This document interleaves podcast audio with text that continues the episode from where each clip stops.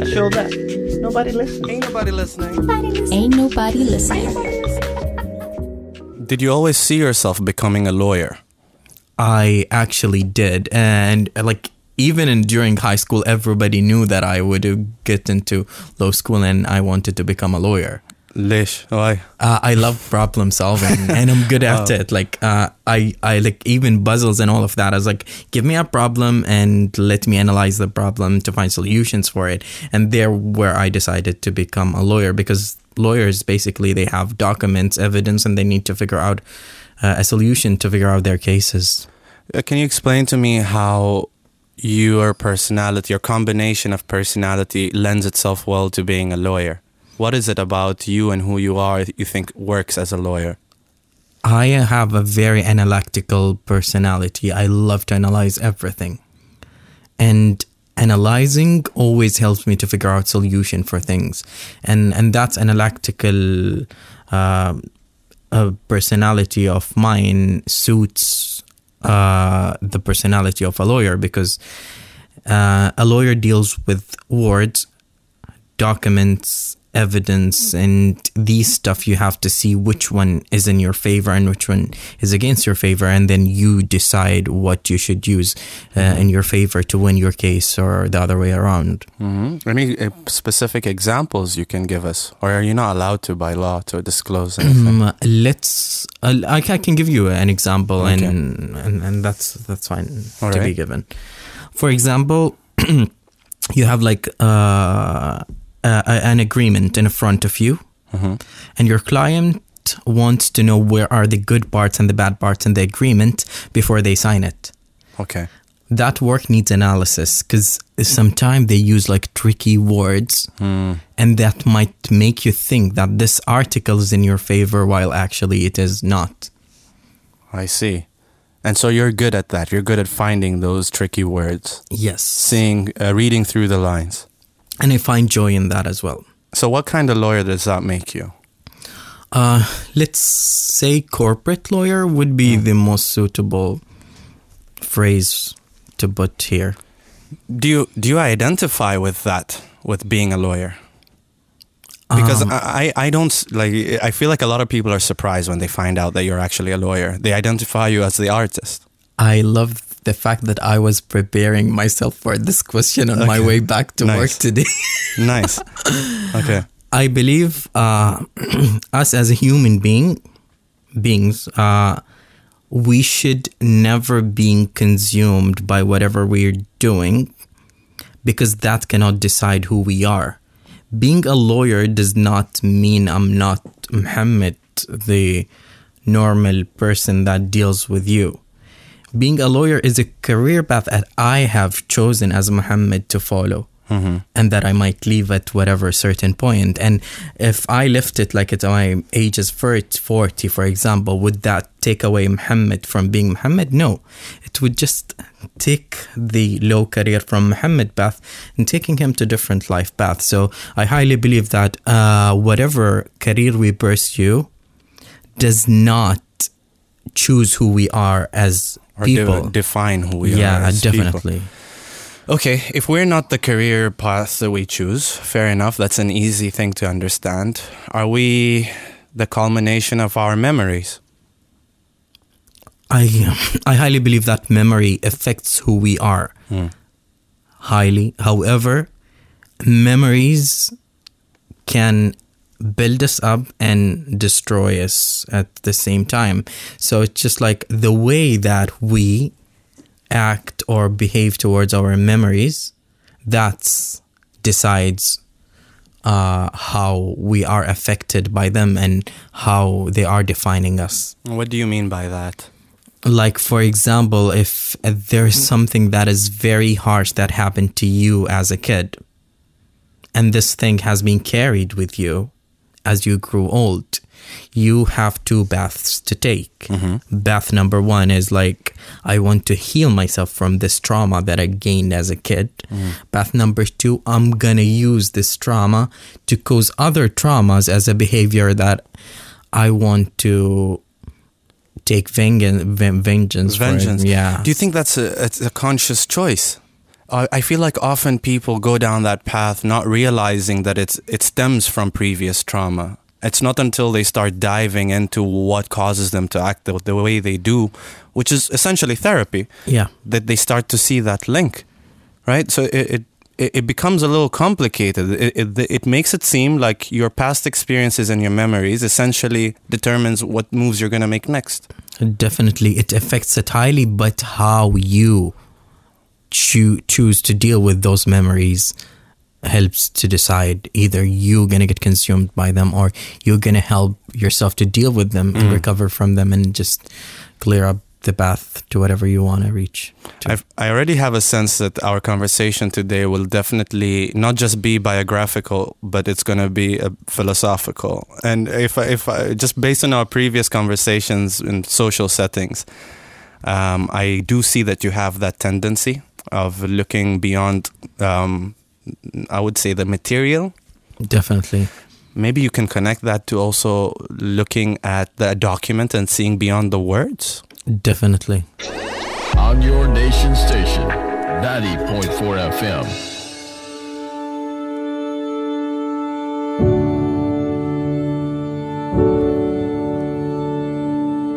Do you feel the force? I do. The Force was always in me since Star Wars started till now. So magical. I know.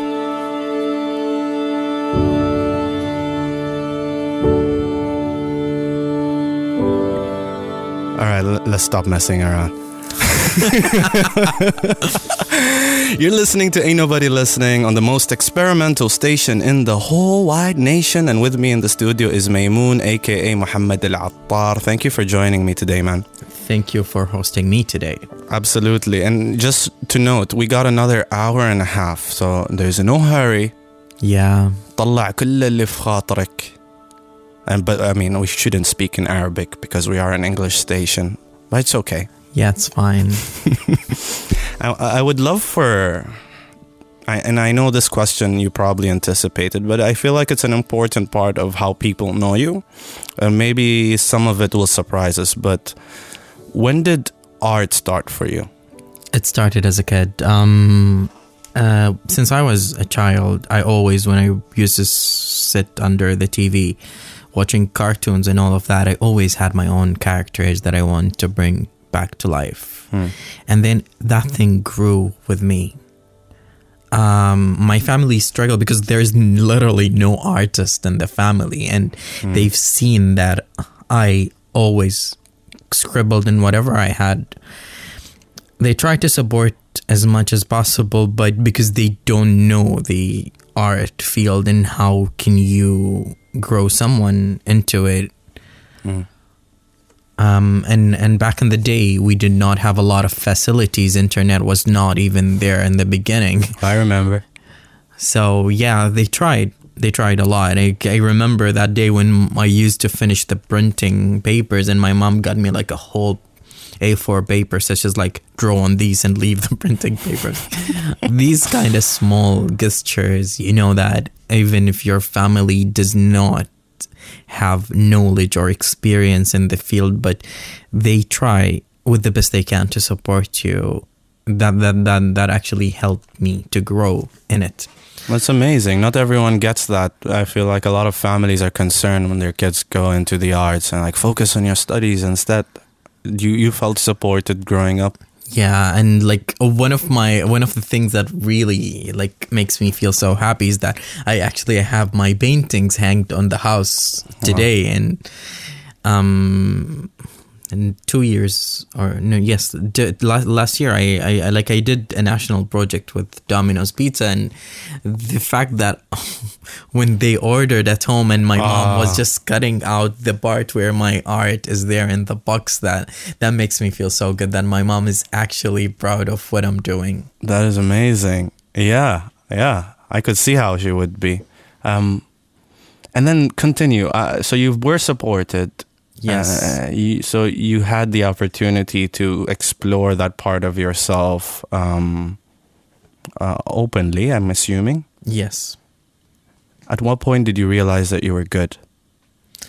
Um, there's this thing. Um, I highly believe that when you are good at something, it's not arrogance to admit that you are good at it. The arrogance is when you decide that you cannot get better at it. So being good at something does not mean you cannot get better at it. So uh, I feel like it's part of having confidence in whatever you're doing, going to help you to be able to grow stronger in it. Because um, when you gain confidence in in whatever uh, you're practicing, the confidence helps you to gain more strength in in, in practicing whatever talent you have. Were you good at it at school? Do you do you because I remember I used to draw at school, and it's like everyone at school is trying to be unique and something, or you know. And for me, I was the kid that drew caricature, right? And that was part of my identity growing up. Do you feel like you had some of that as well? Yes, um, the issue with me at school is that teachers, art teachers specifically, they have like a certain book to follow, but if you want to go out of these books, uh, it's like you're going against the rules, and art is a place where people should get the freedom to express.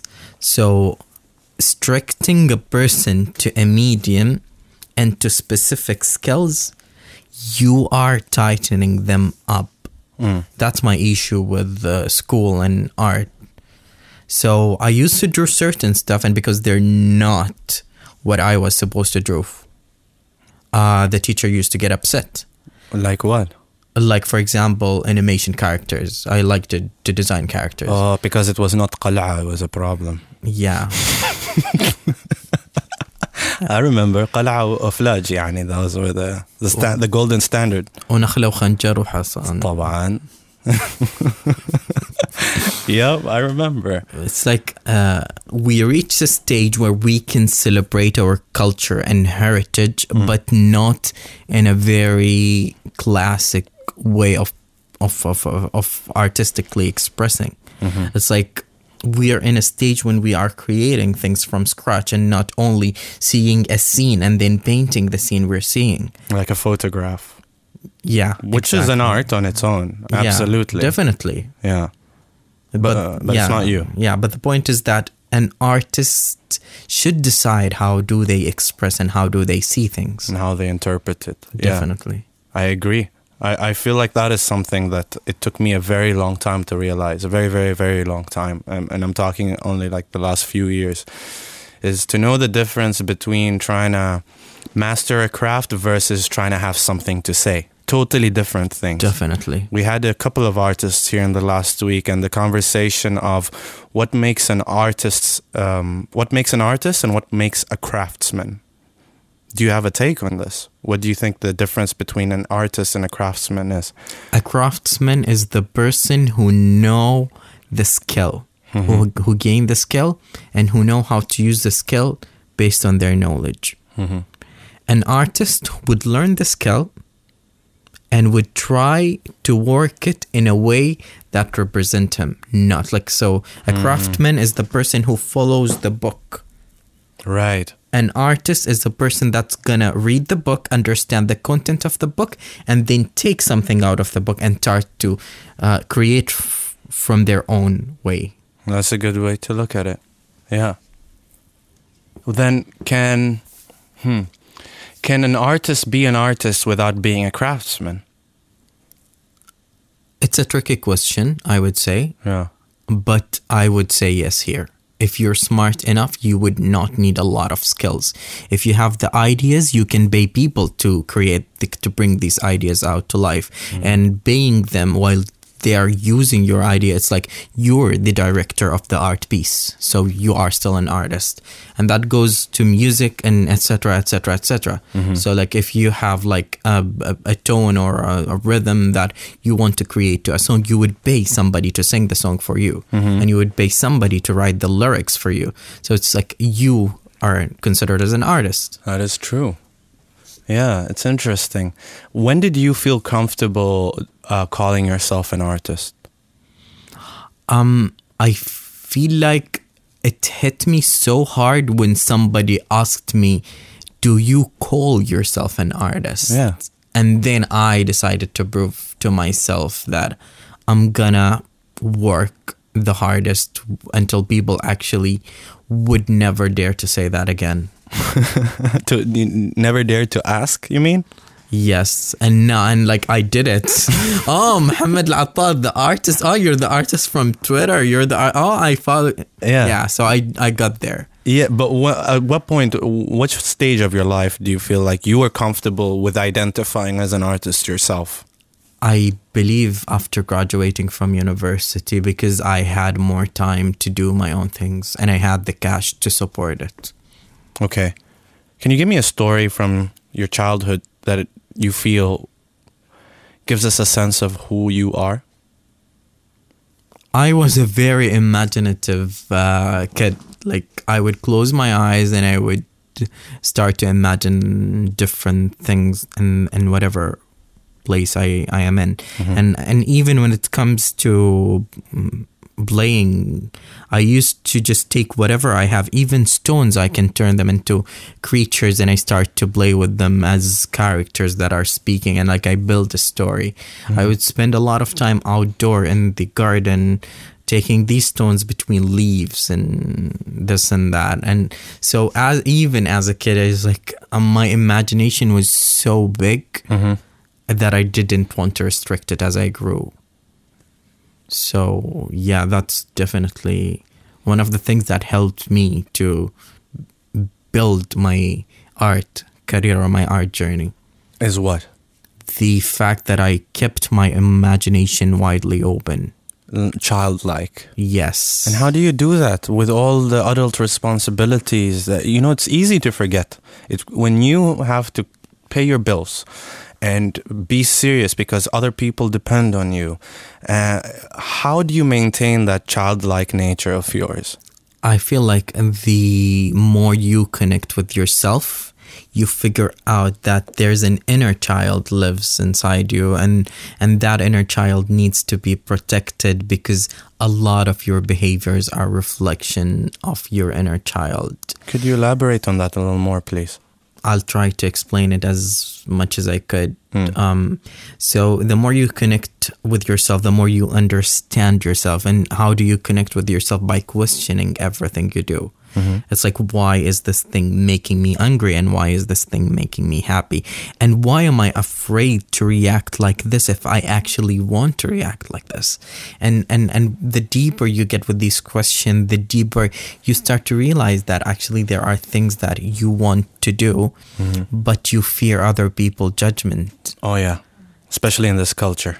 And yeah, and when you start to break down with this fear of other people judgment and creating a comfort zone for yourself where you can act and behave as comfortably as possible, then you start to build a stronger connection with your inner child. And that helps you not only to uh, spread and widen up your imagination, it helps you to sustain the imagination you were actually born with.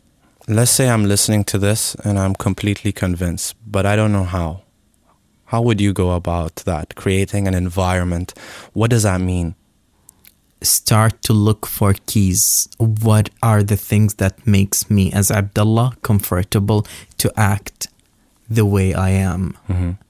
And then the more keys you find, the more you understand what kind of environment is suitable for you. Keys. That's an interesting way to put it. Okay. Like for example, um I'm more comfortable in, in like small groups than a bigger group. I'm more comfortable with people that I built even uh, a form of a connection with. I, I'm more comfortable not in front of strangers, but actually in, in front of people that I actually know. Right. So these these things like it, it helped me. Like if there are certain people they're comfortable even with strangers. Mm-hmm. It's just like this is who they are. Mm-hmm. But that not necessarily not necessarily me or not necessarily you. Right.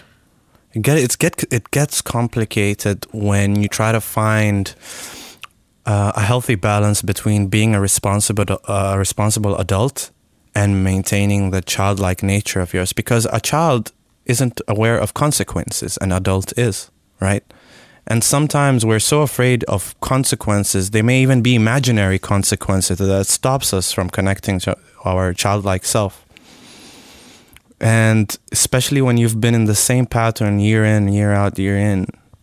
Now, telling someone just keys and find your child is a difficult idea. Like, how do you go about it? Uh, I'll go back to how I started the conversation. I said that there's an inner child inside of you that you need to protect. That does not take away the fact that you're an adult now. But within this this adult, there is an inner child that lives there. So there is the balance that you need to build. Pay your bills, but have fun at the same time. Hmm. Celebrate the bill you pay. For example, like I paid the rent today. I'm gonna be happy and enjoy myself because I did that. It's achievement, you know. I pay the bill and I feel like, oh no, there goes my money. but I see what you're saying. I, so, so you're saying that each and every one of us has the inner child within, yes, but the child may be forgotten or or lost. lost. Now that's different than being forgotten. Yes, because sometime we get very consumed with everything that's going around us and, mm-hmm. and, and the inner child start to get lost within the mazes that are created within us. Wow. Just what are like these mazes? Mazes are like the conflicts you get as you grow old, the responsibilities, hmm. the expectation, the higher expectation that are around you. And and and like sometimes it's not only that it's the fact that there are things that you actually want to do and you're not sure how you're gonna do. And hmm. all of these stuff together creates certain maze that makes you forget who you were and makes you get very consumed and busy on trying to just make everybody happy and trying to get whatever you want to go I would love for after we play this song to come back and talk about your current uh, process when it comes to creating your art, where that comes from, what are your inspirations. Is that okay? yes definitely And up next, we got a song dedicated to Muhammad El Junabi. mj this is for you It's called Stay Gold. Stay Gold, buddy. 90.4 FM.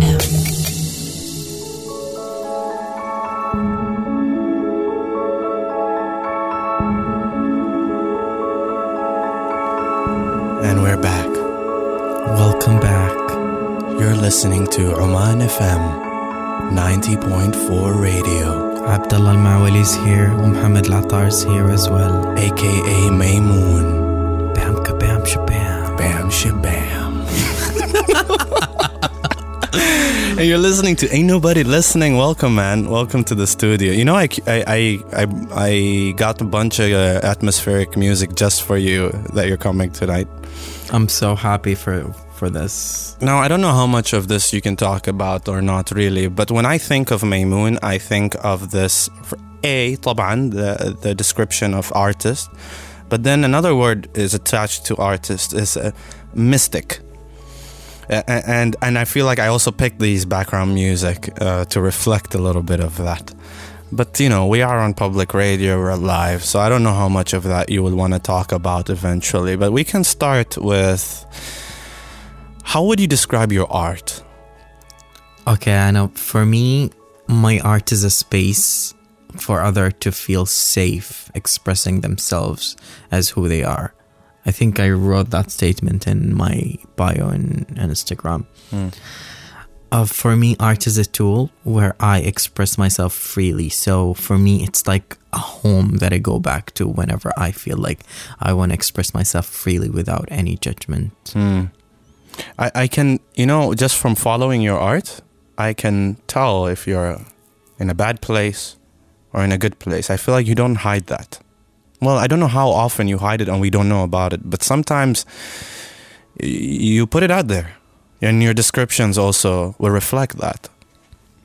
Um, for me, sometime when I go through hardship, I believe that uh, we are not the only people that go through hardship. So when I draw a dark art piece and share it, me sharing it, it's me being vulnerable for others to feel comfortable being vulnerable because uh, we grew as male masculinity, we should not express our emotions. Mm-hmm. So we start to collect these emotions within ourselves and and they grow within us.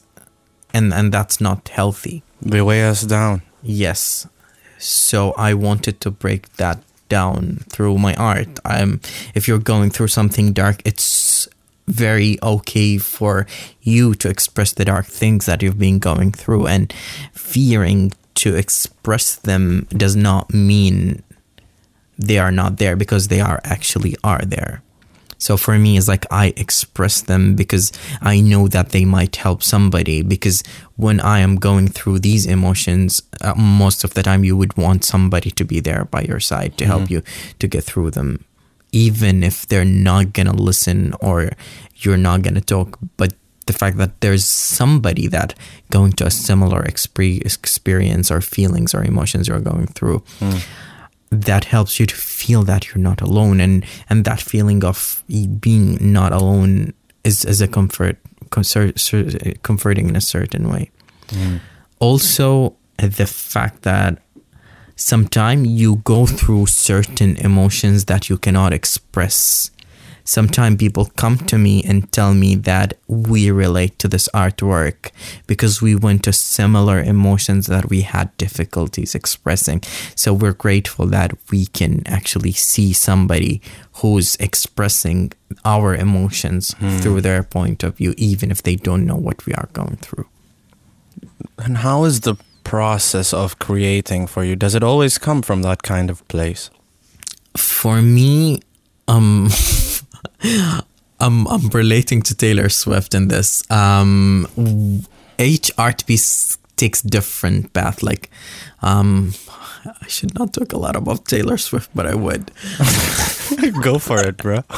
we, we ain't judging. Okay, uh, so Taylor Swift from one song to another, it take a whole different process. Sometimes you start with a tone, then you write the song, and then you come up with the music. And sometimes no, you write the lyrics first, and then you start to fit the perfect tone with the lyrics, and then you hmm. start to produce the song. For me, artworks are very similar to that. Sometimes I have the idea in my head and would stay there for a while, and then it's like cooking process. Like, okay, finally it's cooked. Let's take it out, and. I like that. and sometimes it's actually like I have emotions, but there's no clear idea how do I want to get these emotions out. So I would just scribble something in a note, and I would keep keep the note with me um, until I start to see the scribbles more clearer. Then I start to take them out and make them more detailed and give them elements and all of that. But the most important thing for me was to break down from the fear of not sharing the art because like sometime you would fear that you would be judged if you shared certain artworks. Mm-hmm. Even if these artworks are clean but there are certain emotions if somebody have seen them and saw that you're going through them they would judge you for them and and that fear of judgment once i broke it down it gave me a big boost to start to post more There are two ways I want to go in this next with this conversation. One is, um, what is your favorite process? Because you have a lot of processes in order to create your art. But the other one, which I think we'll follow now, is, um, what do you do when when people judge you? How do you overcome that? Um, I'm gonna speak about the art piece that, that got a lot of judgment, but before that, my favorite process. Um, I l- I like diversity in things, so I believe I cannot favor one process uh, above the others because I believe each process is a fun experience to me. As long as I'm enjoying whatever I'm doing, that's a favorite process to me. But if it's brought me stress or uh, anxiety or etc., it, it's not something like I find joy in art. Whenever the joy is taken away from me, it's not a process that I would enjoy. But if it's coming from pain, is it still an enjoyable process? If the joy is that you are actually turning your pain into something positive, which is art. Oof. Yeah. It's like you're cleansing whatever emotions you're going through. So the comfort you get once you finish that artwork is is very comforting to the soul. And when you're scared to be judged, how do you break through? Um, I have this technique. Uh, whenever I get a bad comment anywhere, I block the person. I don't respond. I block the person. It's like you're not even worth watching my art. Totally fair, man. So I just like I cut it down immediately. I delete whatever hate comments and I block the person and I don't want to deal with them. Mm-hmm. I took it to extra level in Twitter. I whenever I see somebody with a mindset that does not match with mine, I block them even if they did not say anything bad to me. so if you're on a Twitter and you're blocked by me, you just like I our mindset do not match. I don't know how to feel about that one. I mean, I was on board the previous uh, thought. Walk me through this thought process. Uh, maybe you're missing out on a perspective that you've not seen before. No. I mean, like it's better to cut it down before it grows the poisonous flowers. It seems like you're choosing your mental health here. Yes, definitely. How much do you? How much time do you spend thinking about that? Your mental health.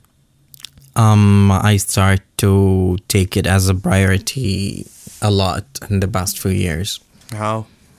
It's just like uh, mental health is very important because it affects your physical health. If you're mentally were not in a good place, it's gonna affect you in all your life aspects. Mental health is as important as physical health, and they all are two sides of one coin. That coin is you. So it's very important to exercise to sustain a good um, good health and, and, and good physical form Uh, and and it's very important also to make sure that whatever uh, mental stuff you're going through you deal with. For example like we face burnouts right now and for example if you faced a burnout it would screw up your whole schedule. You would not be Yeah, man. be able to even exercise even if you're doing it not to have like uh, whatever physique you just do it to sustain a good health. So it affects each each of them is affecting the other I 100% agree with that because uh, I'm saying from personal experience, burnout is very real. It's extremely real. And what ends up happening is you think you're powering through and putting more output into the world. But when you burn out, you could be gone a whole year before you put any output at all. And so you're doing yourself a disservice. I learned that to not get, to not try to reach that level. Once I start sensing it coming, I'd rather say, you know what, I'll put less output right now, but in the long run, it's more, you know, because I'm taking care of myself, I'm retrieving, um, and I'll come back and be able to give more, rather than that that hustle philosophy, just push, push, push, push, push until you reach the point where you can't push anymore, and guess what, you're out. You're out for a long time before you can come back in. I experienced that, and I'm talking about a good two years, three years of not wanting to to to put anything out. All I did was travel, no output, you know. Um, so just from experience, uh, yeah, I agree with that. Um, we should be very wary of getting to the point of burnout, but at the same time. I do believe that some people are a little too easy on themselves. Sometimes you need to push, yeah definitely you know. like i'm telling you abdullah like Yeah. for me like i'm a full-timer i work as a legal consultant and like half of my day is gone for my job so pursuing an art career with a job is not something easy to handle but i always believe that if you love something you would always figure out a way to do it and I would like to thank my dad for being a role model there. My dad was a police officer for his whole life, but he was pursuing his hobby beside his job, What was that? uh, collecting stamps and Oh, coins. cool. All right. He have a big collection. How so big is the collection? He would show off day and night about it. Please. He's tell me. building a museum in his house. والله صحيح. I swear to God. How- like when, this, like is it like the, how big is the room? It's not big, but the idea that he has actually started to build a museum in his own house. That's amazing.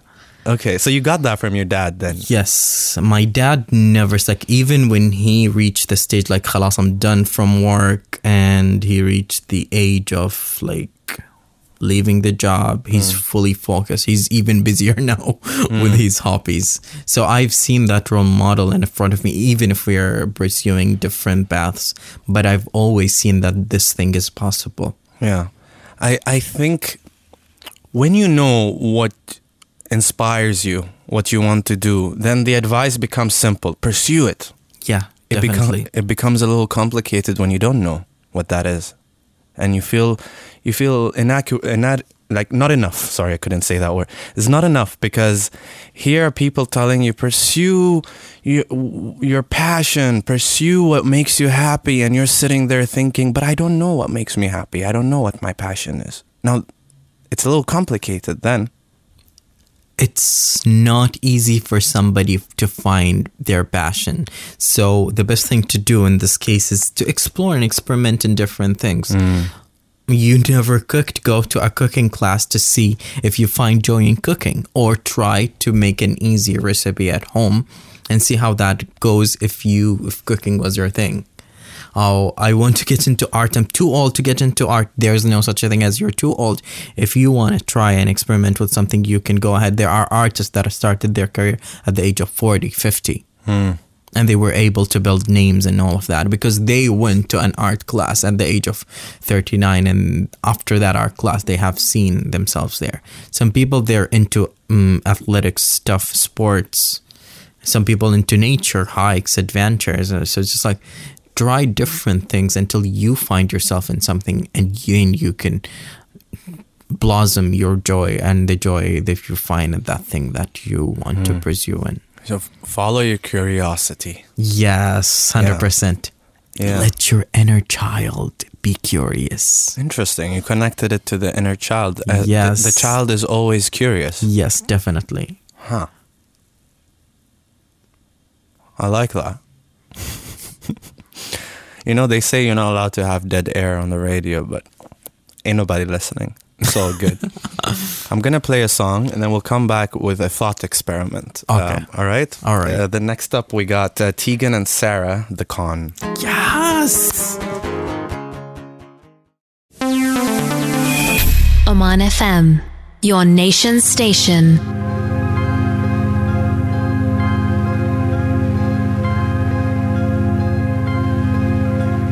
Within the belly of the beast comes a mystic man named Mimoon. The Wizard of the Moon.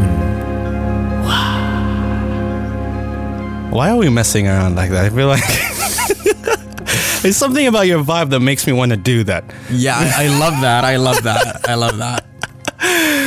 But I have a thought experiment for you, and this thought experiment came from a movie that I watched. I finished yesterday. It's called Just Look Up. Okay, I'm not gonna spoil the movie. It's a great. It's a really fun one. See, I would not get angry if you spoiled the movie, but I think your your what people who listen to the show would drop down because it's a spoiling show. Oh, yeah. So don't go ahead with oh, spoiling. Trust anything. me, I'm the one who I'm, I get the most upset when it comes to Unless spoiling. you watch Spider Man, you can spoil that to everyone. I didn't watch that. Don't spoil it for me. Okay, I won. So just look up. It has a, a huge cast of amazing stars, and the premise is there is a, a, a comet coming to Earth, and it's going to destroy everything in six months. And the moment this premise became clear to me, my imagination just started running wild. Like if this actually happened, and we only have six months till the world, the entire world ends, what would I do? And I am so curious to hear your answer to this. I mean, it doesn't have to be one thing. It's six whole months. Yes. So, what would be the first thing you would do? You think? I'm gonna sell all the properties that I have, Okay. and I'm gonna travel the world until I die. Uh, can Most um, probably, I'm gonna kidnap one of my friends or something. kidnap one of your friends. Yes. Okay. And I guess you can go in debt because it doesn't matter. You're yeah, but uh, the moment that banks would know that you only have six months, would you believe that they would give They're not you? to give no. you no loans. So you must have some savings in order to do that. But it would be chaotic. I think crime level would rise up because like people would just would not fear anything because all of them gonna die in six months. So I think crime rate's gonna increase and it's gonna be crazy. Oh, why am I thinking about all of these horrible things? But, That's I- an interesting yeah. view, though. I- I- because it is you're making a judgment about humanity right now, whether you realize Yes, it or am. not. I am. That if the world is to be is to end in three in six months, that rather than us putting all our differences aside, you're saying that we might chaos might ensue. Yeah, fight. I think people would fight over everything because, like, there's no point. Like, if even if I committed a crime or something, uh, if I was jailed for it in six months, I'm gonna die. Then why would I fear being jailed for it? So I think people would start to get come out of their shells. And it's not. It's. It feels like I'm not answering the questions. I'm just no, talking no, no. This about is my fears. This is exactly this is exactly the kind of thing I was hoping for. We uh, like I want to know how you would think about it, how you would go about anticipating what the next six months would look like, because I imagine, um, maybe naively, that because nothing would matter clearly in six months, nothing would matter. Why, like, if nothing matters, why hold a grudge? We're all gonna die. So will there be fighting and hate, or will there just be like, "Khalas, it's over. Who cares? We're all brothers and sisters in this now." No. Yeah, I'm gonna open your eyes into something. Not everybody gonna believe in it. Mm-hmm. It's just the same exact thing that happened with COVID. People were divided of people believing that it's an actual illness and people believing some people are not, and people fought for that. So just imagine it's in a bigger scale. Oh, it's a lie. Oh my this God. comet is not coming. You nailed it. I, I don't believe you didn't watch the movie. You nailed it. You're right. The the the, uh, the writers thought about that. I'm not gonna spoil it beyond this, but but that is that was a consequence that I did not anticipate until the movie made me aware of it. It's the whole misinformation, fake news. Is it even true that we're going to die in six months? Who knows? Maybe it's a lie. So perhaps chaos will ensue yeah. because you're ha- gonna have two sides. You're gonna have the sides that that says just look up, and then the side that says look down. And then this big clash gonna end up with like people dying, people fighting, people. It's gonna be crazy. Are you an optimist or a pessimist generally? I am an optimist that is very realistic. I have a big wide imagination, but I'm a very realistic person. But I always look into the bright side of the things. Like if a problem happens, let's think of a solution more than focusing on the problem. So hmm. yeah. So you anticipate bad things happening. I would say I'm not anticipating them. I like it's more of me loving to prepare myself for the worst. Yeah, I, I do the same. I don't think I'm negative. I just think I like to make sure that I have the worst case scenario in my head so that I can prepare if anything goes bad. But then hope for the best, right? Yes, definitely. So that's the same philosophy you subscribe to? just adding to that is like hoping for the best without working your best to achieve that. It would never happen. Yeah, فرق بين التوكل والتواكل. ايوه You see? I know. لو سمحت in English توكل and توكل Totally. But, okay, so so let's continue down that thought process, which so far I feel like you're anticipating some. You're brilliantly anticipating what might happen. Okay, so there is chaos now. The world is divided. Those who believe that a comet is going to hit us, and those who don't. There is chaos. Mimoon, what does he do? zombie apocalypse mood on So how are you going to navigate this? What do you want to do? you need to build a shelter you need to prepare Oh my yourself God, for the really? fight Is that what you're going to do? Build a shelter? yes That sounds exhausting. I don't want to spend my time building a shelter. Underworld shelter But why? You're gonna die. you never know what if the last minute the comet decided not to hit the earth That is totally fair. But for our purposes, let's assume that it's uh, a hundred percent gonna hit the earth and there's no solution. Let's just assume I would, so that. I would spend one month to prepare myself for a shelter. I'm gonna live for the past five months, and before the comet hits, with like one week, I'll go back to my shelter and live, just in case. just in case. I like that you have hope even in this like hundred percent dire situation. There's a hope that you're gonna survive. Yeah, Why? Why? Why? Why would you want to be one of the very few survivors when everyone else is going to die? I mean, if I'll have my dogs with me, definitely that worth. I'm so glad you brought up your dogs because I got questions. ask. Why are you racist towards uh, Hazel and you're cool with Pyra? because Byra is like loving, very loving dog. She has my traits in her. Binti tarbaiti.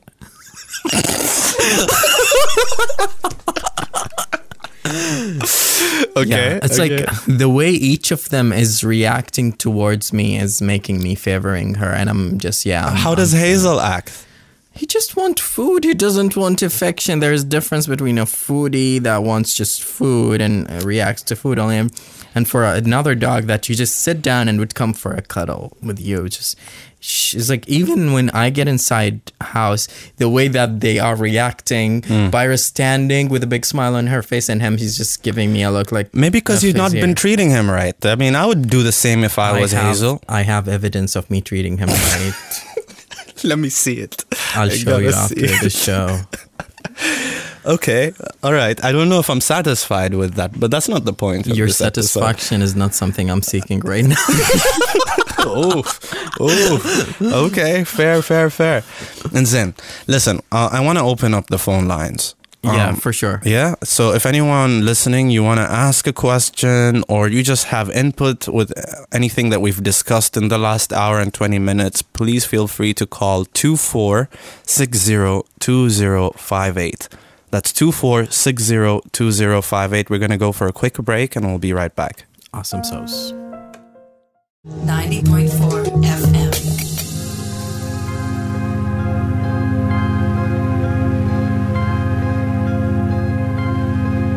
You're listening to Oman FM.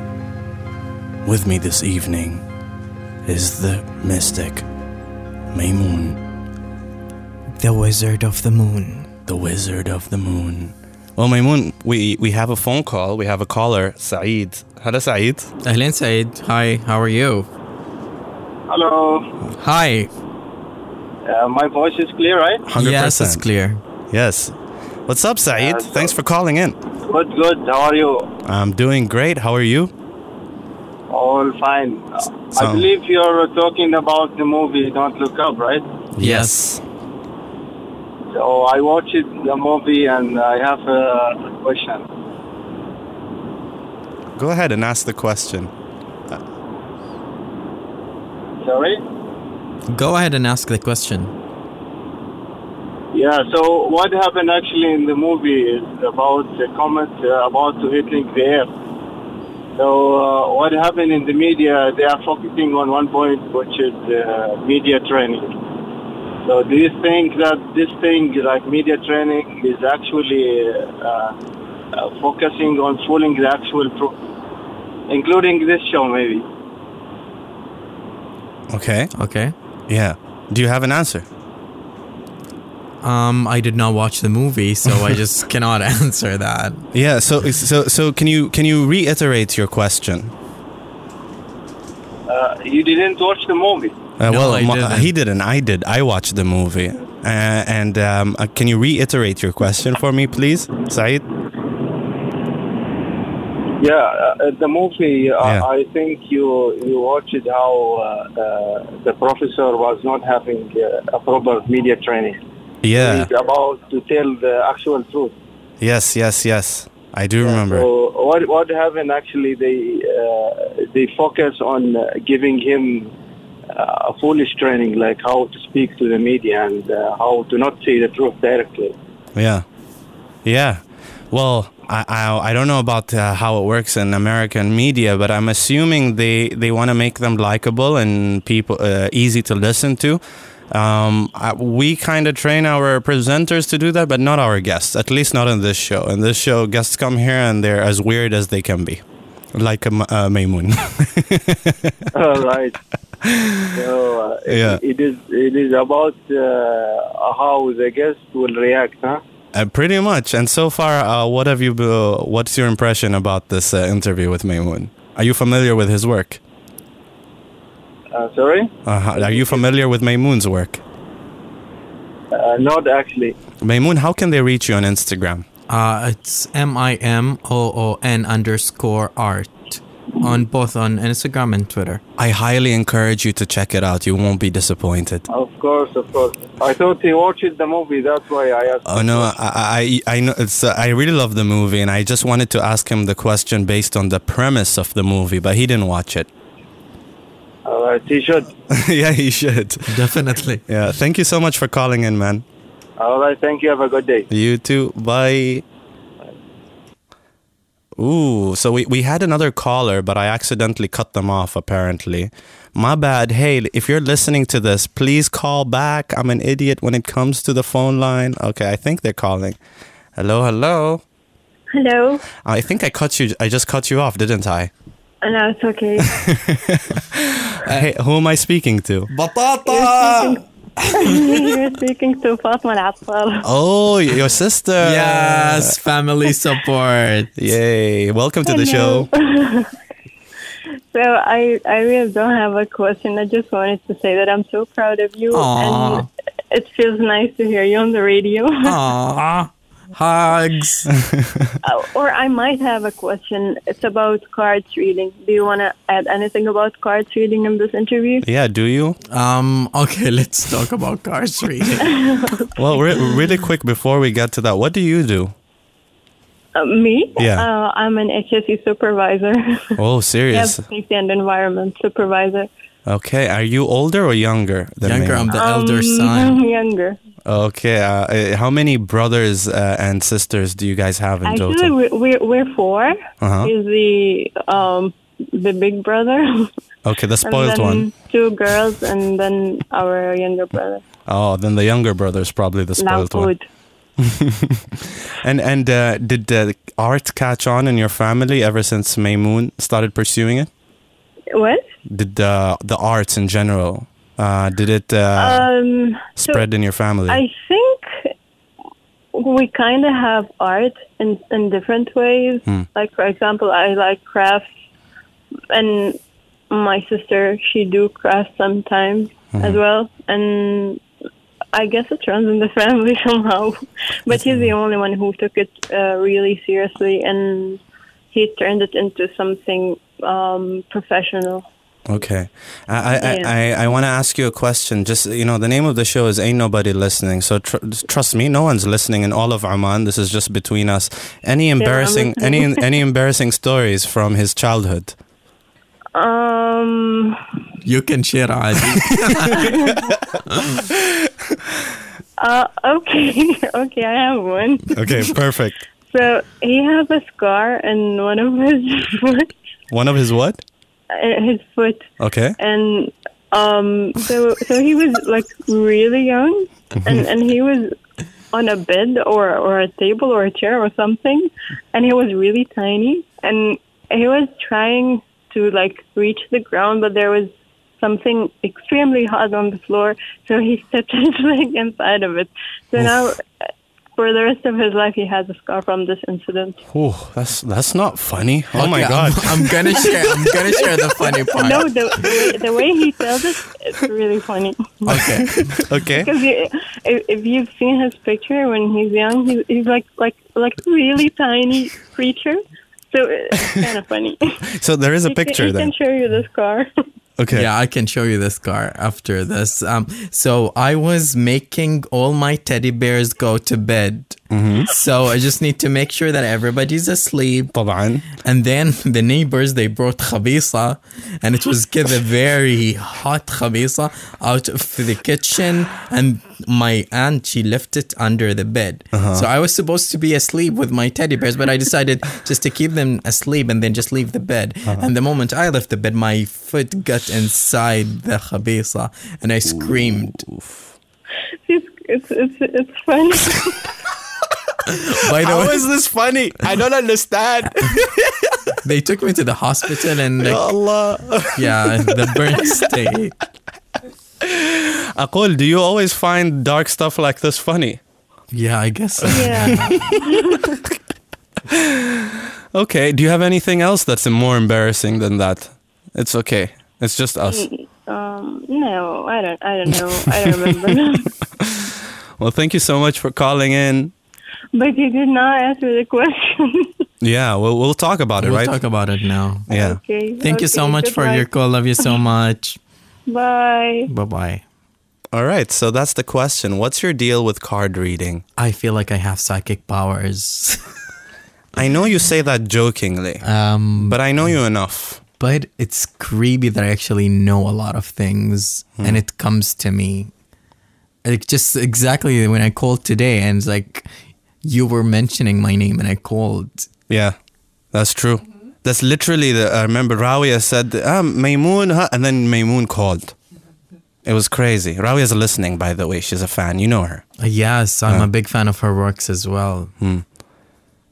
So yeah, it's like even it gets in a crazy level when sometime I think of a person, the person starts to communicate with me in a short while. Mm And when they call, I would be like, I'm expecting the call. Like, how are you expecting the call? I had you in mind this morning. And how how frequent is this occurrence? Crazily frequent, crazy, like in, in a high crazy level. Like, I don't know, يمكن بصيرة or something. When do you notice this? Actually, in the past three years, I started to actually. I, it was creepy in the beginning, and then I started to realize, no, this is not creepy. This is not something I should be afraid of. I feel that's a quite a shift from freaky to not to It took time. It took a long time. How did that shift happen? I think we all go through stages. First, you deny whatever you're going through, then you have to accept it, and then once you accept it, you start to just becomes like part of you. I think that can apply into so many things. How is it a part of you today? I it's just like I I do not allow it to make me feel scared of who I am, or just like sometime when I know something, I just know it. Does it make you feel uncomfortable talking about this right now? I would not uh, talk about it if I wasn't feeling uncomfortable. I'm, I'm okay with that. Do you not worry about judgment? I don't open up about this stuff in front of anyone, but I'm actually doing that right now. Yeah. Yeah, but yeah, so it's just like uh, whatever judgment is happening right now in the radio is like it's gonna stay in a car or somewhere that I'm not. It's not gonna reach out to me. Oh, so we're not uploading this episode then? No, please upload it. I need I need to hear it. I I uh, because a few friends were asking me, would it be uploaded or something? Yeah, definitely go ahead upload it. Yeah, there is a backlog of interviews that I need to upload. If you guys are listening, uh, Start Tara, with mine. Hatem, Start Aisha. with mine. Yeah. it's the spiciest. So I definitely it is spicy. I've definitely seen those card reading sessions. Now you have to understand where I'm coming from, just so that uh, I maybe that will um, you will decide how you want to go about explaining this to me. I'm very skeptical, extremely, extremely skeptical, but that applies with everything for me Yeah. in life. So when I see this, I think cute, but it's hard for me to actually buy it, if that makes sense. Okay, for me, I don't do it for people who do not buy it. If Mm. you're not gonna buy it, it's just like me wasting my time. So you must buy it. But there are certain times when people came to me sarcastically and they were shocked with whatever result they got. Hmm. And it's crazy that sometimes like I have reading sessions online and and the results gets crazy. It's like imagine just people picking numbers and you shuffle on their behalfs and you Hmm. ended up unlooking stuff and, and inside deep within them. Uh, at what do you have a, like a story or a situation that gave you full um, certainty that this is something that you have within you? uh, it's just like there was a time when I was doing an online session and there were people sitting in front of beside the person that I wasn't doing the online session for and they asked me to do uh, readings for them. At the table ended up with like everybody started to break down into tears from how much stuff I spoke that are actually happening in their lives and I don't even know them. Wow, that must have been a powerful experience. It was for me. I was like, I literally, I was like, I'm sorry, I didn't mean to open up all of this, but yeah, Yeah. But then you chose to accept it and embrace it and move forward with it, including, I guess that comes to the card reading part. yeah. But for me, card reading is is like a bonding thing, and like uh, when I do a reading for someone, is how I connect with the person. Ah. So I like to keep it in a closed level, like people that I actually know and trust. I've done one with you, and I actually really enjoyed it. Uh, yes, I am a skeptical person generally, but it doesn't mean I close myself off to what could potentially be a real experience. Uh, in that moment, sitting with you, I was completely and utterly surrendered to the moment. And it was, it did feel like a bit of a bonding um, session, you would say. It doesn't feel like I'm going to predict your future. Yeah, You know it's what I not like that at all. I respect privacy, highly respect that. So, at what point do you feel like uh, card reading is something that you want to pursue or or experiment with? I guess it I must have started with an like- experiment. I start to have like a series of reading. If somebody's stuck with something, then this series of reading can help them to at least realize what they're going through, or just, uh, you know, sometimes you get a lot of things tangled in your head. This series of reading can help you to untangle things and make them more clear to you so you can decide what you want to deal how or how you want to deal with them. Hmm. So, take me through a session. So- Okay. someone is going through some I, would say a lot of people especially us artists we're lost often and trying to find a path maybe a new path maybe a familiar path that we lost and here's Mimoon with his uh, mystic energies So first, you draw one card from the animal spirit set, uh, just to check your vibe, and after that, you'll pick four cards from Kemkran's tarot card sets. Uh, these four cards will speak about your current situation and the three affecting elements. And after we're done from the Chemcrons, there's another tarot cards that I have that bring solutions. So this card you are open to pick up to three cards that might help you to figure out a solution to the issue you're facing. okay And after that, that I have the White Oracle card set that actually can give you like meditation guidance and so and so, and can like give you an, a statement of the life phase you're facing right now. wow and what do I do with this information that you give me? It- basically the stuff that are your were in your head that were not very clear or very tangled they start to be more clear. And Clarity. yeah the clarity you get can help you to act towards them. How much do you need to know the person for this to be effective?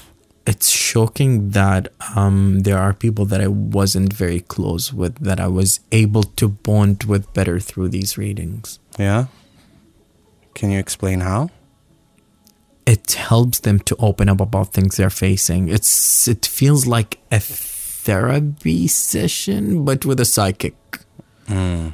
with a psychic twist Yes. Now I wonder if your lawyer colleagues find this out. Are you concerned about how they would perceive you as a lawyer or perhaps your clients even? Uh, to be honest, I don't care anymore. Yeah? uh, because like I am separating my personal life towards to, to my career. Like um, when I'm practicing law, it's just like I'm just doing my work, and once I'm done from my work, I'm at home. I do whatever I like because that's who I am. So people judgments like if people had certain judgment on you, it would be over the stuff that you allow them to see. And as I mentioned earlier, this is something that I keep to people that I actually trust. And here and yet here you are today on live radio talking about it, which means at least the way I see it is there is a part of you that khalas has accepted it enough to be open about it.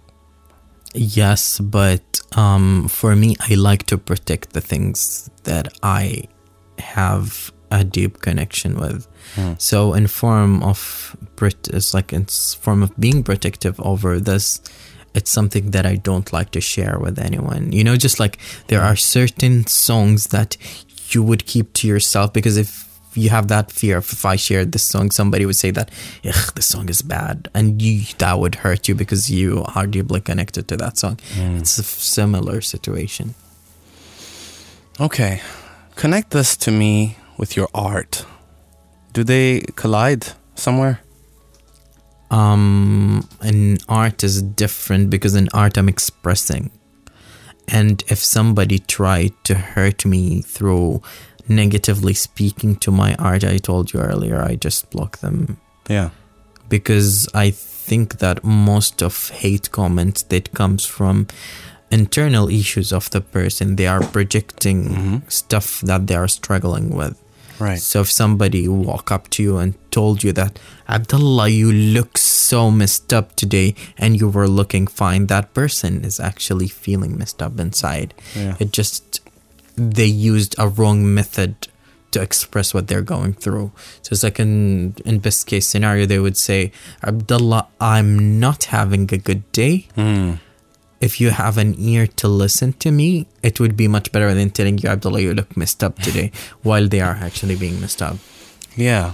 I would like for you, if you could, and I don't know if you thought about this, and I, but I'm guessing you did because I could see it in your art. Um, connect your the sense of mysticism that you have, that you you feel that you've discovered, with how you go about creating your art in general, or some art pieces, because I do see an overlap there. No, or am I seeing something that's not there? Um, this is this is like a, a question that needs like a very long answer. I'm just trying to brief it as much as possible.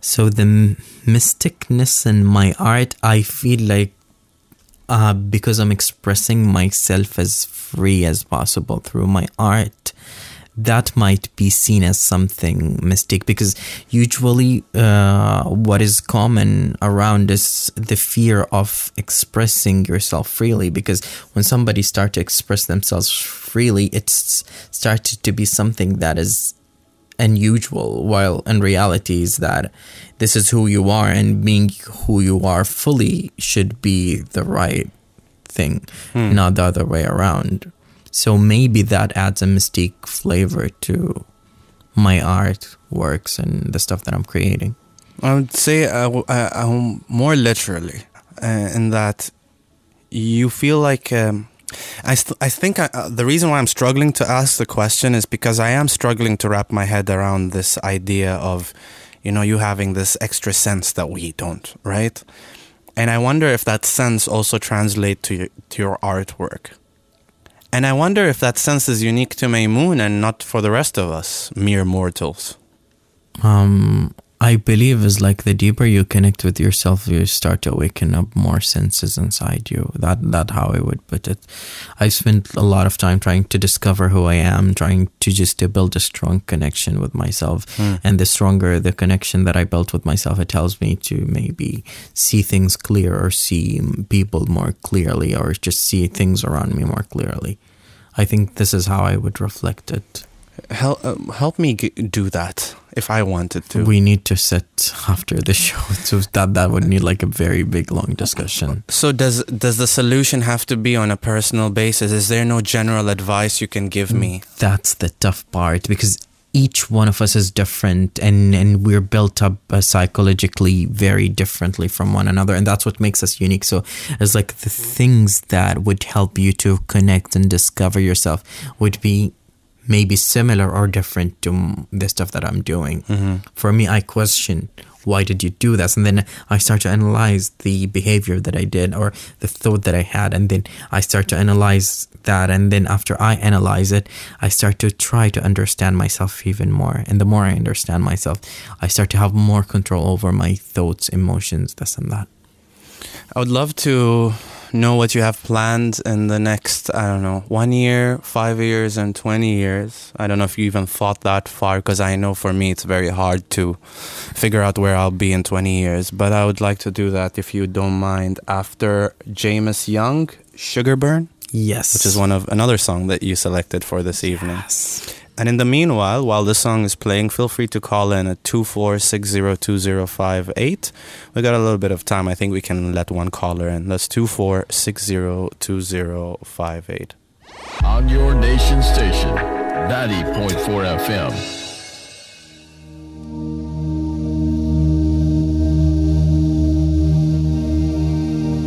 And we're back again after another song picked by me. Abdullah, do you have anything to say to the listeners? Breathe in through And- your nose, And breathe out. through your mouth. Inhale. Exhale.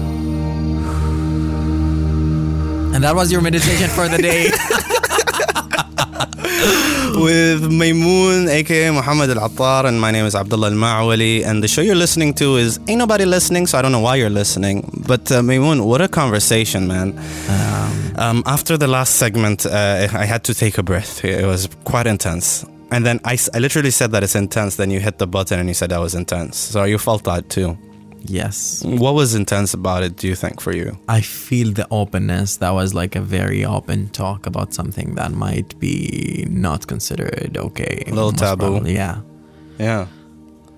And you did it. Yeah, I did it. I was like, um, yeah. Still, All, all thanks to your sister who brought it up. Well, where do you see yourself And let's start very easy, one year? uh, one year I see myself more focused on art and I'm actually doing it. Like, Yeah. yeah, I'm already having some art stuff going on. You got any exciting projects that you're uh, you're allowed to announce here? I'm not gonna reveal, but I'm gonna be in a magazine cover in February Ooh, as an artist, but I'm, I cannot tell. Oh, I feel like I know. I'm not gonna say it. Okay, okay, okay. Never mind. All right, fair enough. So you're gonna be producing a lot more. Yeah. Is there a particular direction you're gonna be taking? Yeah, I'm trying to use different medium, and I am trying to work on an installation right now. Okay. Um, we we started to do this thing like art outs when we just go out to do stuff that actually can help us to create art. So we did something last weekend, and I started to do a study over something, and that's gonna eventually end up in a proper installation. I hope so. Okay. Are, are you in collaboration with any institutions, particularly government institutions? Because I know right now in the art scene there is a bit of a movement happening, a push at least from the government sectors. Actually, not for now, but I would love to. Yeah. I think you know what I'm referring to. Yes. Okay. Yeah. Also, I try. I'm trying to move to more of like movie, moving visuals, like Mm, animated stuff and videos. Like I'm collaborating with a photographer called Walid Al Kabi on an like artistic short clip. That sounds. His name sounds very familiar. I might be following him. All right. Then five years. five years, I think I want to be financially stable through art and not only for through my job. It's like I want art to just bring me a financial stability by hmm. that time. So that does that mean if you achieve that goal, you would be quitting law? It most probably would be more of like combining my low career to art. It's like building some sort of a, uh, for firm or some space where I can practice both in a way.